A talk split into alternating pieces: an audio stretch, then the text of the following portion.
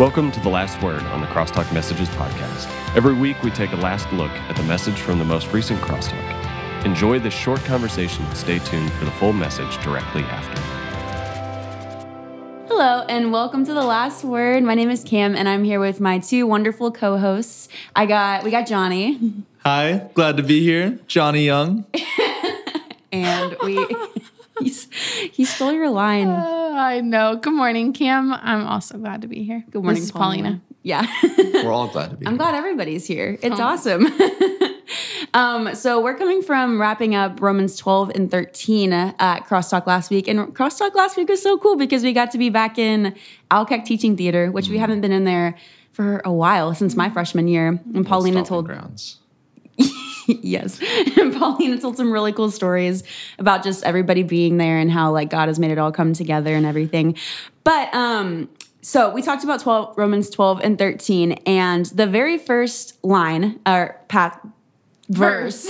Monday morning. The actor in me kicked in. The very first verse in uh, Romans 12 says to offer your bodies as a living sacrifice, holy and pleasing to the Lord, which is a lot of what we talked about on Thursday, and Paulina, you talked about this perfectly about not pinpointing like different things about what we're doing, but rather focusing on the Lord as a whole. So, how do we, I think, coming into this next week and like moving on in our walk with the Lord, how do we do this and like offering our bodies as a living sacrifice without in our minds like pinpointing like, oh, did I do this wrong, or like, am I, how am I standing with God? Like, what advice would you give for for moving forward with that? I think, I mean that I was thinking about it more after Thursday, and I think that that the wording of living sacrifice is so holistic. You know, mm-hmm. there's not a way to just like try to be nice to someone or to just live up to some expectation or to just do this, you know, and to make mm-hmm. it a micro thing, it has to be all of us. And I feel like I've been realizing how much we get when I maybe the answer for a lot of what I deal with you know, even with others and unity, mm-hmm. is that I'm just not in a place where I'm, my heart is to be a living sacrifice because of God's mercy. Mm-hmm. And then, and how that just lays the groundwork to like really not be on defense, not be comparing, not be doing all the things that we can, I think, just have as natural, unhealthy instincts. But if we're living sacrifice to God, then like all of it is open. You know, then I'm only here to serve and receive mm-hmm. from God and to show his love to others. Right. Yeah so good. Yeah, I like that. And I think so many people put a lot of pressure on themselves to think like, yeah, this has to be the exact like right way to like live out for God or I have to be a pastor or something like that. Um, but like in reality, I mean, you know, we're here to, you know, love God and like make him known more and to get to know him more. And to, we do that by doing like the things we love still. And so I think that that takes the pressure off and like that still allows us to uh, live, you know, that sacrificial, you know, genuine love uh, for him, and just like doing, you know, say, you know, I really like to play disc golf or something, and so what I'm going to do is like while I'm playing disc golf, I'm still considering God and like the ins and outs of that, and I'm like using that as good, you know, community time to, you know, reflect on like how my friends are doing or you know just wor- listen to worship music or something like that. And so just mm-hmm. doing the things you love and still considering god and glorifying him through yeah. those I think that's how I would say you can yeah. do that. So true. And I love what both of you guys said about not putting it like all on yourself and having the community yeah. because we can look at God and we see that God himself is communal. And so like therefore because we're made in his image, like we are meant to be communal. We are community and that's what we're meant to live in. And mm-hmm. so I mm-hmm. think you both are so right and that's like such a perfect um, answer. But Paulina also talked about in Romans 13 how Paul says that we're closer to the day of salvation than we were that the hour than the hour that we first came to mm-hmm. the Lord. And so I'm curious for you guys, have there been times in your life or in your walk where you have felt God like waking you up from your slumber, felt God mm-hmm. calling you to do that? And how has that impacted your walk with Him from there? Um, I mean, the first one that comes to mind for me that I've probably shared several times is when I came to Crosstalk. And I had already been, like, my initial wake up of coming to faith had already happened years before. Mm-hmm. But I didn't realize I was in slumber about the way that I was compartmentalizing my life and not really mm-hmm. giving God everything, but just mm-hmm. like trying to basically manage like what I wanted to do and what my flesh wanted to do. And like God showing up to me, you know, and being like, okay, yeah, I'll do both. And I feel like where I saw my self wake up, where God woke me up, was really in crosstalk and realizing that the people around me were authentic, like mm-hmm. fully and totally authentic. And if I went dancing with them on Thursday night, mm-hmm. they were the same people that greeted me at the door at crosstalk, you know, mm-hmm. and they were the same ones that offered rides to church on Sunday excuse me, Sunday morning. And they were the same ones at community group, all on and on. Um, and that really woke me up to see where I wasn't, you know, living out, where I was just being complacent, I guess, in different parts of my life. Yeah. Mm-hmm. That's really good. And the first thing that I thought of was almost like in a literal sense of waking up. I I was in a season of like, you know, should I get baptized or whatever? Because I got baptized when I was really, really young and mm-hmm. just to get on the Jumbotron. And so, you know, I was like, okay, I was mm-hmm. considering it and it had been like almost a year. And then all of a sudden, like I woke up at like 3 a.m. randomly and I was like, I have to read my Bible and like worship. I just like got that feeling. And so I, you know, went to the top of a parking garage and like did that. And it was just like this reawakening of like being like, God's like, hey, I am right here. And I am like so personal and I hear you and I'm like here to talk to you still. Like mm-hmm. just that, like I know for a fact that like I have no doubts that this is him. Yeah. And so that was kind of like one of the cool moments in my life that I was like, that was kind of like a reawakening of being like, yeah, like God is everything. And I need to have that urgency and that, you know, love to just be there with him. Mm, yeah. So cool to look back and see those times in your life. And yeah. Paulina, I think crosstalk was like a big moment for me, for me too. Mm-hmm. Um, similar to your story, coming here and seeing all that God was calling me to. Um, mm-hmm. It was very cool different from when you woke me up at spring retreat. But oh my gosh, that should have been my example. Uh, but we won't get into that story for another day.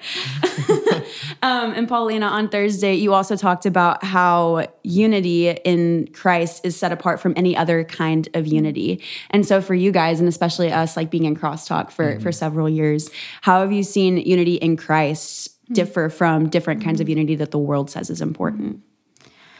I uh, it makes me think of a friend that I have from high school, and she's super super special to me. We're really really close. We've been close now for more than a decade, you know, and so mm-hmm. that's like a version of a lifelong friendship, but she's not a believer, and so our relationship is different and mm-hmm. it's crazy how friends that I have in Christ mm-hmm. that I've only known I have a you know a, several friends that I've just have known in recent like the recent year or two and yet our like depth of relationship is so much deeper and goes mm-hmm. places that even as much as I love my other friend and we really are really close our relationship yeah. looks different yeah. um, because we don't you know have that everything in common mind and heart uh, unity and so it really is amazing what god does when he's at the center of that kind of relationship and the depth mm-hmm. that he brings and how it's important to have both but yeah. just the difference in that depth is something i really see in my life yeah mm.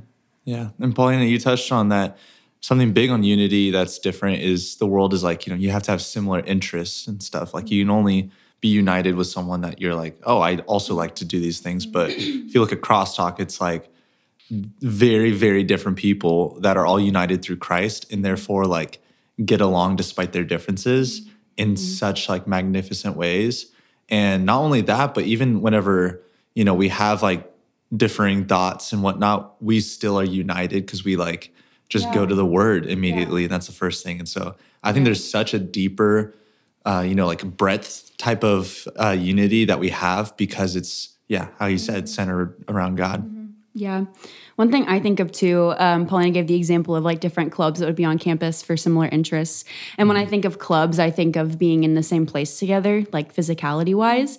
And what's cool about Christ and like our unity in Him is that no matter where we are, if we're in mm-hmm. the same place or if we're in different parts of the world or in different rooms, we still have the same goal and we're still united by the Spirit and united in what what God has for us, and just mm-hmm. to know Him and to make Him known and to love Him and love people. Um, and I think that's really cool that it's set apart in the way of just because like we're not maybe in the same room mm-hmm. like in a club necessarily all the time. Yeah. We're set apart like no matter where we are mm-hmm. and united no matter where we are. Mm-hmm. So yeah, and something that just occurred to me that probably would have been great to include on Thursday night is that the difference, you know, when you belong to a club, you're mm-hmm. there, you like get membership, you know, you might pay membership dues, but you like yeah. get things from it. Like yeah. even if it's like a school school organization, you know, where it's like I'm putting it on my resume and you receive from it. And in Christ, centered community, we do receive from him and from each other in different ways, but we're really Yeah. united in serving each other. Right. Yeah. You know, and that's the That's goal. And I feel like that's something that's so different than like I'm here to, you know, to discuss this book even, you know, Yeah. and we're a book club that just like receives insight and I'm trying to like, you know, maybe prove myself, things like that. Um, But we just want to serve each other and receive from each other, but receive from God first. So true. And so good. Um, this was awesome. And I'm actually going to hand it back over to Paulina to, for the last word to talk about what we've got coming up in the next couple weeks. Yeah, I felt like on Thursday I was personally encouraged to see how far we've made it through Romans and how exciting it is that even though like we are hopefully going to read Romans a million times in the rest of our lives here, um, but to hopefully get those bigger insights to pull from Romans. And so I'm excited that we this week get to continue. We're going to ha- be wrapping up Romans the next two weeks and ending the semester, finishing out Romans and all that we all that the gospel reveals to us through Paul's writing. Guys, this is such a special Thursday night. I mean, it's special because every week is special, but it's especially special because we're in Alkek Teaching Theater. And if you didn't know, um, Crosstalk before the last, like, how old are some of y'all? Maybe like the last, before the last like four or five years, we Crosstalk historically met in this room, and Crosstalk started in like 1993, right at the start of the church. And that, as far as I know, that whole time we, the majority of the time, we have been meeting in this room. And so for me, being back in Alkek Teaching Theater is so special because I have so many personal memories of God using crosstalk in my life here, like in this one building, in this one room. And when I was thinking about being here today, I was thinking how the first time I ever went to crosstalk, I sat back there, like behind where Joel is. And I came in as a freshman and was like, I don't know, I already have my church home that I had in my hometown in Austin. And I was like, I don't know about these people. Nobody's probably going to be as great as my home church was. And then I looked around during worship and just saw people like totally surrendered and worshiping the God. And I was like, okay, I'll come again. You know, maybe there's something here. And I remember being over here and them introducing uh, a lady named Becky that was at that time pouring into college girls. And I remember thinking, man, I want to get to know her. And she ended up being someone, is still someone so special in my life that has poured into me and that made a way for me to be here with you guys tonight. And I remember standing out there when Crosstalk would start. We started at 7. That was like start time. We came in here at like 7:45 every time. Always 45 plus minutes of just hanging out out there because they weren't ready in here and we just were hanging out. And people would come late on purpose to avoid all of the hangout time out there. And it was just like basically an hour hanging out out there, an hour in here. And I also remember being all the way behind Alkek over here because I was going through so much in my life at that time when we were having crosstalk here and I just bailed and went out there and prayed and was like, God, I don't know what you're going to do about this situation in my life. And here I am, like 10 years after I started crosstalk, getting to be here with you guys. And I have one more story actually. Cam, Cam, was your first crosstalk here? It was here. So, so special. And Sydney probably has some memories in here, others. Um, but it really does feel like so cool to see the legacy. I mean, if you're new, let's say, raise your hand if 2021 to 2022 is your first year at Crosstalk. That's like crazy. That's almost all of y'all, except for some of the leaders and Isabel, who's been here forever. That's crazy. And that, like, generations that have come before me and my generation and the one that came between mine and y'all's have been pursuing God and learning to chase after Him with everything they are, we are individually and as a community. And that legacy continues through y'all here today, now, as you guys do the exact same thing in different ways and a different time and culture and all of that. But you're continuing to do the just what God has called us to do, which is to love Him and to love others and to make disciples. And so it just gets me really excited that we're here. So, all that to say, tonight's a good night. Um, and if you've been around Crosstalk this semester, we've been going through the book of Romans, and we've kind of we've broken it up in four sections. And so, section right now, we're actually going to start section four tonight. So, section one, if you remember, we started in January with this idea that the gospel reveals God's righteousness. So, that's we've separated Romans into these four parts that Paul is and showing what the message that Paul is communicating to us in each of the sec- sections. So, section one is that the gospel reveals God's righteousness. That means that we have been, there was no hope for us not one of us. There was no hope for us ever attaining any righteousness on our own, right? We are all helplessly broken, sinful people, never able to take a real step towards eternity with God. And so we need righteousness from Jesus that makes us righteous, his perfect life sacrificed for us that reveals God's righteousness, that we now get that righteousness. So that was part one. Part two is that the gospel creates a new humanity. And we did a lot of that at Spring Retreat. If you're at Spring Retreat, we basically every talk was talk, tied into that idea that the gospel creates a new humanity. Cam ended that talk when we came back to cross that section when we came back to crosstalk, and it was awesome. And so that new humanity means that we get to now learn because of God's righteousness that we are understanding because of Jesus. We get to now learn how to be a new creation in him, made new, learning what living that out actually looks like. And then part three was that the gospel fulfills God's promise to Israel. Well, that's the one we just finished last week. And we, what we learned through that section of Romans is that since the beginning of time, God has always used a remnant or a subset of people to fulfill his promises, to, to work his plan with his sovereignty showing us, bringing Jesus that would ultimately fulfill his promise to reunite us with him, right? And so that's that the gospel reveals, uh, sorry, fulfills God's promise to Israel. So now, because of that, eventually in Jesus, that uh, that promise means that we get to be included, Jew Christians and non Jewish Christians, all of us get to be included in this new creation that's what the gospel shows us. And so if I were to put all of that in a sentence, here's how I have it a run on sentence. The gospel reveals God's righteousness, right? We talked about that. That creates in us a new humanity, which is being us being transformed by God's Spirit, which fulfills God's promises to his people.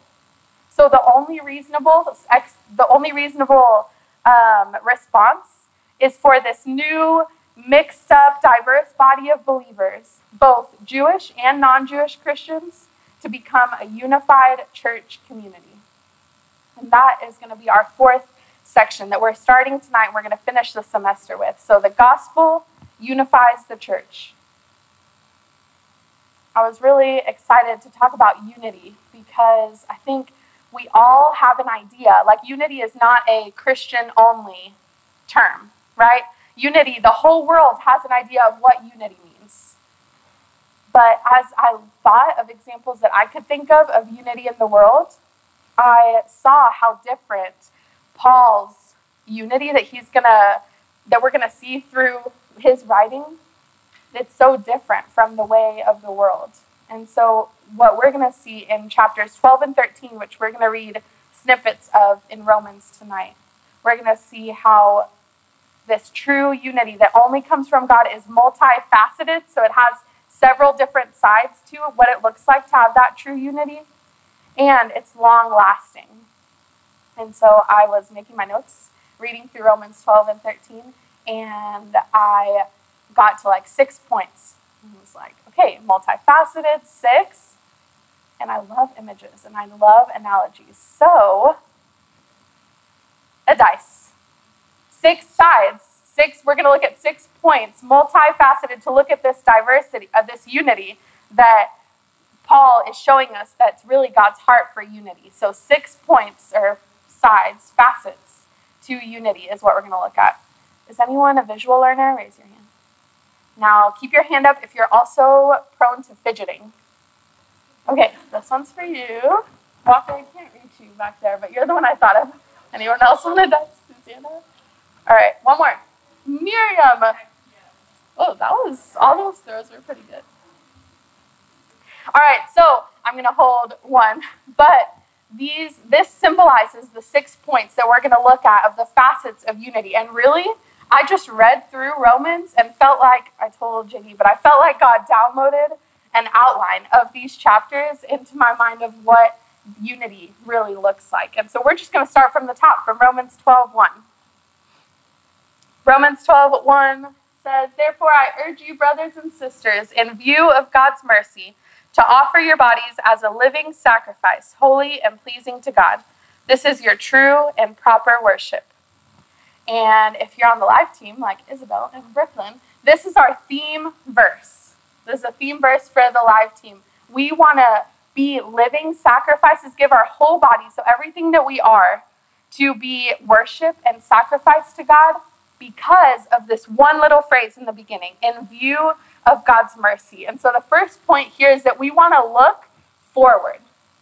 We want to look forward in view of God's mercy. So I picture like really long road trips where you can see the entire road is going just straight. No turns, no nothing, you know, tumbleweeds. That's what I picture. But in that vision is God's mercy. So knowing how merciful God has been with us, that allows us to be living sacrifices. How beautiful of a picture is that? That where sacrifices brought death to cover over sin, we get to be now living, alive, breathing sacrifices holy and pleasing to God. This is your true and proper worship. And so the first direction is forward in view of God's mercy. And then if we keep reading in verse 2, says, Do not conform to the pattern of this world, but be transformed by the renewing of your mind. Then you will be able to test and approve what God's will is, his good, pleasing, and perfect will. So the second part, we're going to look forward in view of keeping God's mercy in view, right? The second part is that we're going to look upward. That's our vertical relationship with God. Everything comes from there. You can't have this dice with five sides, and you definitely can't have unity, true, long lasting unity, without that upward relationship with God that renews us, that transforms us by the renewing of our minds.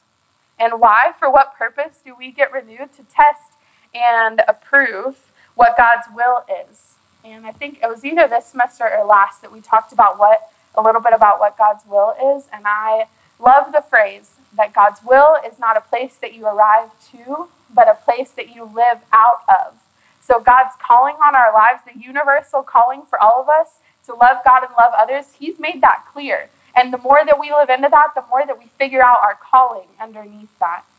But that's our universal calling for each one of us. So as we look upward in our relationship with God. We want to be transformed by His Spirit by the renewing of our minds. So, if we're going to attain true unity, we're going to look forward, keeping God's mercy in view. We're going to look upward, so being transformed by the renewing of our minds. And then the verse 3 says, For by the grace given me, I say to every one of you, do not think of yourself more highly than you ought, but rather think of yourself with sober judgment, in accordance with the faith God has distributed to each of you sober judgment. That's so good.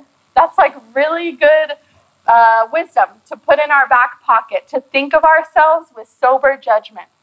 If you've ever not been sober, you know what sober means, especially, right? It's raw. There is no romanticizing it. There's there is no like sugarcoating it or it's just as it is, as it is real, realistically. That's what it means to have sober judgment. Is that when I look inward, I don't go to the pride to one version of pride that is like, wow, I'm so much better than that person. At least I don't do those things.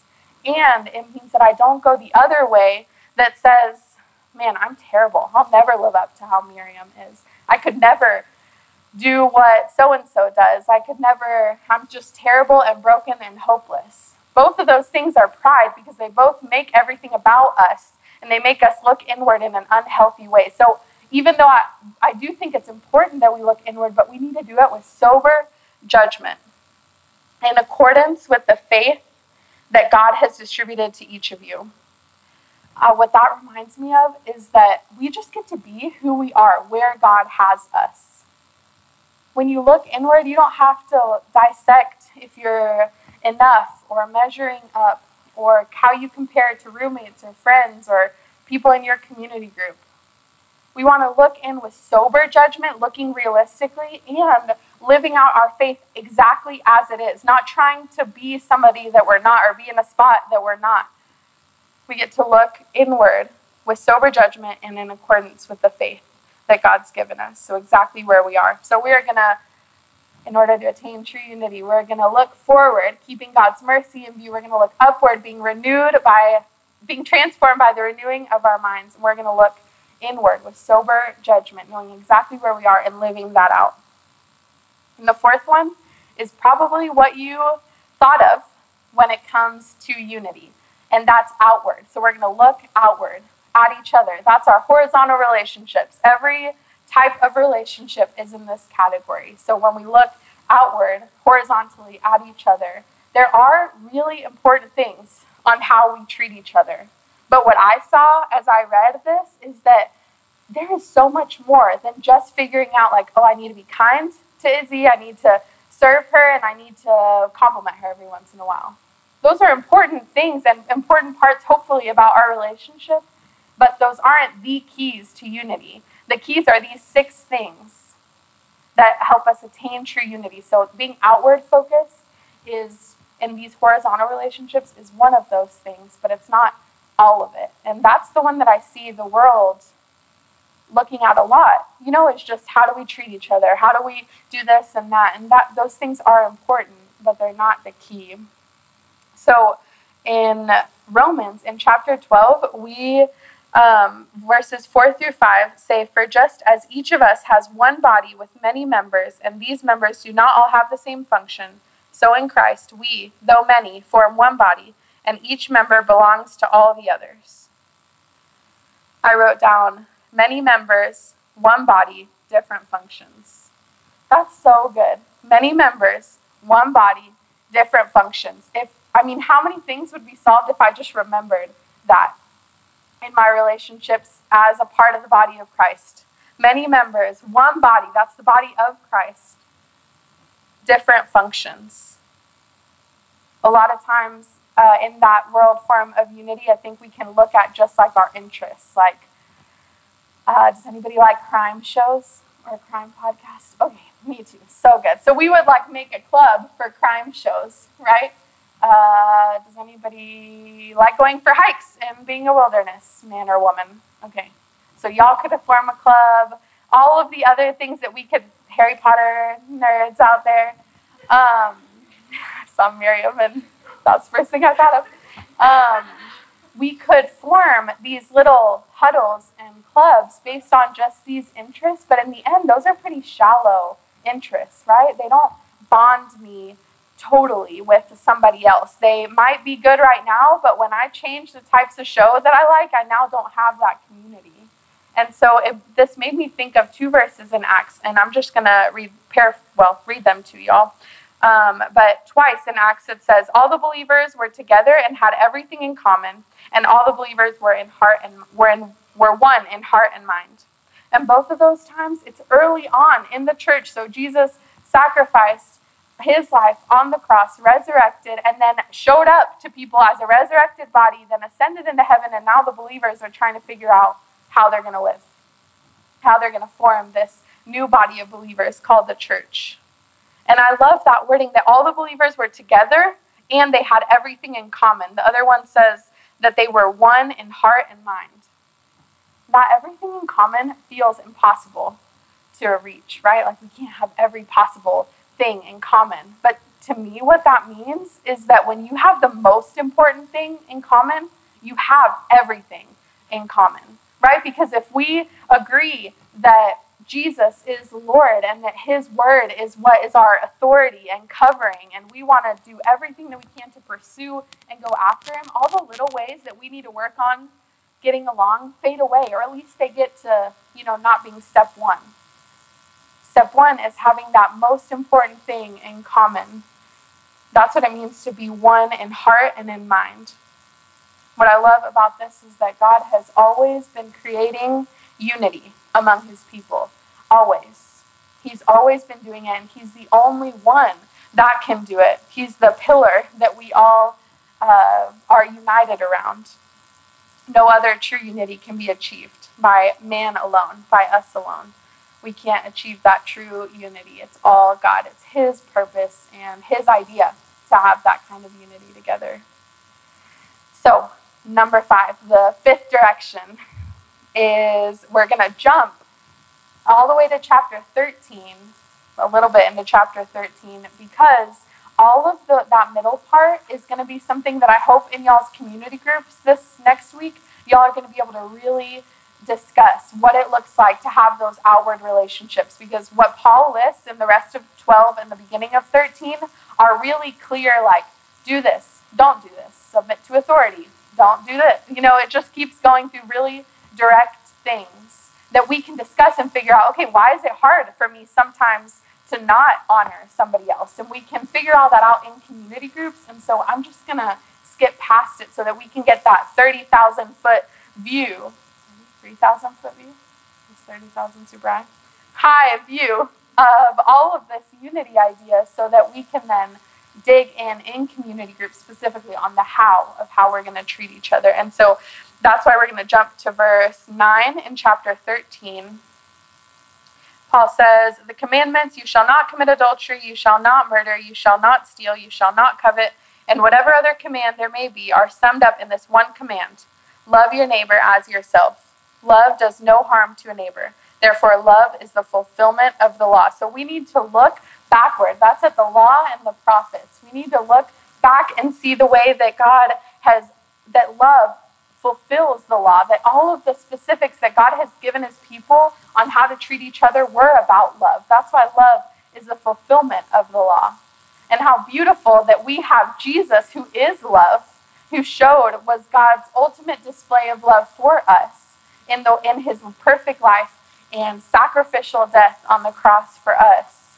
That is love. Love. Jesus has fulfilled the law and has made a way for us to be have that righteousness that we talked about. And if we look backward and we see that love is what it's all, all the commands were about, about loving God and loving others, it also puts us all on the same playing field. We're not trying to out uh, compare each other or to criticize each other because we all love is what it's about, right? Not in a gushy way, but in the everlasting agape love from God. Love fulfills the loss. When we look back, we can see that love, it's love that fulfills all of the law. Number six, play on words. So we had, we're going to look forward in view, keeping God's mercy in view. We're looking upward, being transformed by the renewing of our minds. We're going to look inward with sober judgment, being living out our faith exactly where we are. We're going to live outward, treating each other, figuring out how to be many members, one body, different functions. We're going to look backward and see how everything that God has been doing, all the laws and the prophets have been about love, and that love fulfills the law in Jesus ultimately. And then the last one is that we are going to look toward. Verse, we're going to start in verse 11 of chapter 13. And do this, understanding the present time. The hour has already come for you to wake up from your slumber, because our salvation is nearer now than when we first believed. The night is nearly over, the day is almost here, so let us put aside the deeds of darkness and put on the armor of light. Let us behave decently, as in the daytime, not in carousing carousing and drunkenness, not in sexual immorality and debauchery, not in dissension and jealousy. I love the beginning of that. It's so clear. Wake up. Wake up. What we want to look toward is the reality that the hour has come. Salvation is nearer now than when we first believed. So if you are a believer, think about when you came to faith for the first time. Salvation, eternity, Jesus coming back and making all things new forever is nearer, closer to us now than when we first believed. And I feel like just talking about that gives me that urgency that God, I believe, wants us to live out is the urgency to not get complacent in this world, to not look at such, make little things huge things, but to know what the big things are. And one of those huge things are for us to wake up and go toward knowing our salvation is coming near. Eternity with God is coming nearer now than when we first believed. When you're excited about something, like excited about a trip, and this is what I do. I don't hardly sleep at all. Because you just like wake up and you're like, oh, I missed my alarm. And it's like been 30 minutes since you fell asleep, you know? So then you're trying to go back to sleep, but you're excited. And did I, you know, forget to pack something? All that stuff. And I feel like in a healthy way, that's what our urgency should look like. Now that we are here and we've, you know, received God's love, and that's awesome and all, but we're just gonna, you know, hang and live for ourselves here. That's the opposite of urgency. What we want to do is wake up, not in fear that, you know, of what eternity is going to look like. Because if you believe and you confess, if you believe in your heart and confess with your mouth that Jesus is Lord, then you are saved, and nothing can take away that salvation from you. And so if you do believe and you have that security, then let's look toward that with urgency. Wake up and live on purpose with urgency, knowing that our time here is so limited. What are we going to do with our time here? And as I saw all six of these, I felt like nothing comes against unity like living without urgency. Nothing comes against unity like living without urgency. So when I am not being urgent, then I just lax and then I criticize and then I make teams against somebody that hurt me and all the little things that are disunity and division, all of that happens when I'm not living in urgency, wanting only God to be the biggest thing in my life. Not what other people think about me, not if I'm doing good enough, not if I'm succeeding. All that stuff is after the fact that I want to go towards eternity with urgency. I was telling um, Miriam about all these six things, right? So, one more time, we're going to look forward, uh, keeping God's mercy in view. We're going to look upward, being transformed by the renewing of our minds. We're going to look inward with sober judgment, living out our faith exactly where we're at and with what God is convicting us of. We're going to look outward and figure out how to live as the body of Christ, many members, one body, different functions. Then we're going to look backwards and see how love has always been the goal. Love is always what God's been showing us. And love fulfills the law. Then we're going to look toward our salvation. We're going to wake up and live with urgency. So I was telling Miriam about all my words. This is where I was getting at because I knew she would appreciate the play on words. So we were trying to figure out more ward words. And she said that it made her think of like ships and things like that. And so she was like, the only one, the one that she could think of that was left was onward. And I was like, Miriam, I'm going to write that down and include that as a bonus one because I really think if we take all six parts of this and live it out, we still need we need to go onward.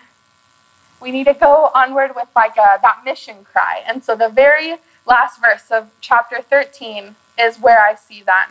Paul says, Rather, clothe yourselves with the Lord Jesus Christ and do not think about how to gratify the desires of the flesh.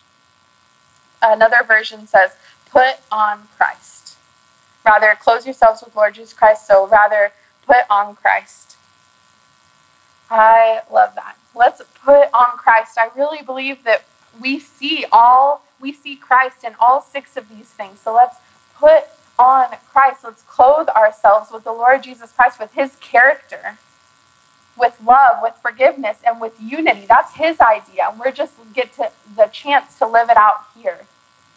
So what's the point of unity? That's what I was asking myself as I went through all those six points and was trying to figure out where everything plugged in. When I got to the end, I was like, hey, God, why? What's the point? And what I know is not the point is for us to get in this room and to hold hands and to face each other and to sing kumbaya and to feel good about who, you know, that this is a crew that we want to run with. I know that that is not what unity is about. True unity wraps up with that onward part, the living on mission. Living on mission together. If you've ever done something, done like a mission trip with people, or climbed on the roofs around Texas State, something that's like daring and with purpose, and everybody knows the goal, even if it's not a great goal. When you do something, when you do something like that, doesn't that like unite you like nothing else? Seriously. I know, I know because I hear y'all talk about that incident. When you do something like that, when you do something on mission, obviously a mission trip is a deeper, better example, but like this week, this weekend, we're going camping. If you're not planning on coming, you should come. But if JD takes us on an adventure down into a cave where you have to army crawl to get to the other part of the cave, that bonds us like no other because we're helping each other through, we're encouraging each other, and that really is what that onward part of unity is about. Let's take all of those facets, let's look in all of those directions, and let's live onward, on mission with each other. I think about even being on outreach for those of y'all that come out, we're passing out cards, and it's hard to do that, right? It's not, I mean, maybe for some of y'all, it's like, wow, that's the easiest thing. For me, it's not. So it's a challenge, and I always have to remind myself why we're doing it. But once we're doing it together, it is so exciting to see Bree hand a card to someone. It makes me feel like, okay, I can do it. I can hand it to someone else because we're all moving on mission together. There's nothing that unites us like being on mission together. And that is really what all of this is about.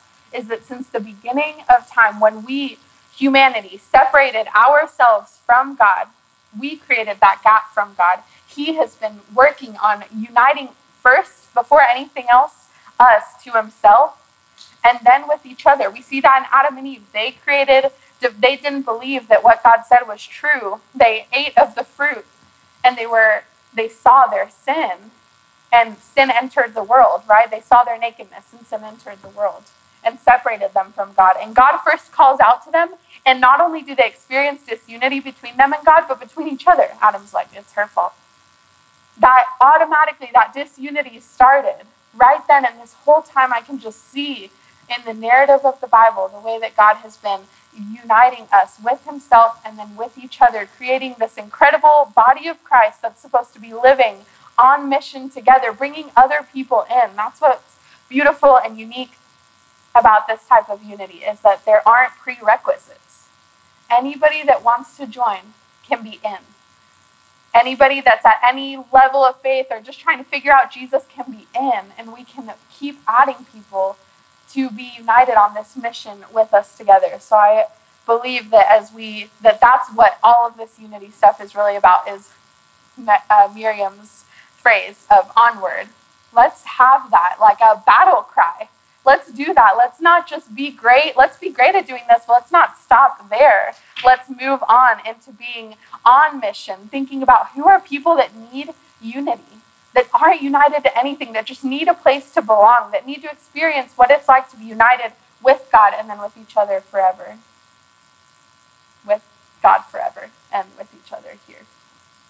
Let's go onward with this mission and the unity that we have received. Let's not let it keep us right here in this room or LBJ, but let's move outward and be adding people into the mission. How beautiful is this that God has been creating unity. He, it's his idea, and we just get to partner with him, be united with him, and then with each other. Let's pray.